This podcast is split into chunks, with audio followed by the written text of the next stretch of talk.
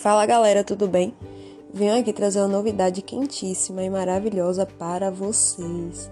Aqui no Sertão Zou, seu podcast predileto, hoje a gente vai começar uma temporada com cinco episódios. Dentre esses cinco episódios, iremos tratar o tema indicadores de bem-estar, como medir o conforto e aumentar a produção de leite. E aí, gostou? Vem comigo nessa jornada!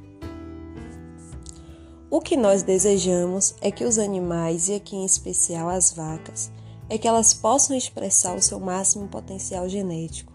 Ou seja, queremos que elas produzam leite, não é verdade? Para isso, é necessário que a nutrição, a genética e o bem-estar andem juntos e equilibrados. É uma engrenagem que não pode falhar. E junto com esse tripé vem o um manejo adequado, a mão de obra qualificada e um sistema produtivo correspondente à situação do produtor. E não tem como falar dessa engrenagem e esquecer do conforto dos animais. Não tem como não falar do bem-estar.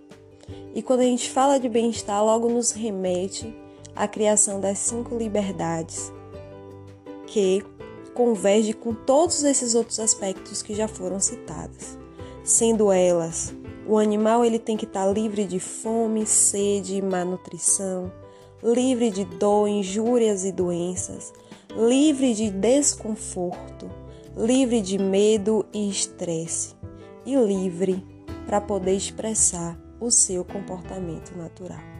Obedecendo a esses cinco pontos, o sistema produtivo ele vai funcionar de forma equilibrada e harmoniosa. Mas você poderia me perguntar, mas Paloma, o que vamos falar exatamente nessa temporada? O que é isso? Nós vamos discutir, galera, os indicadores de bem-estar.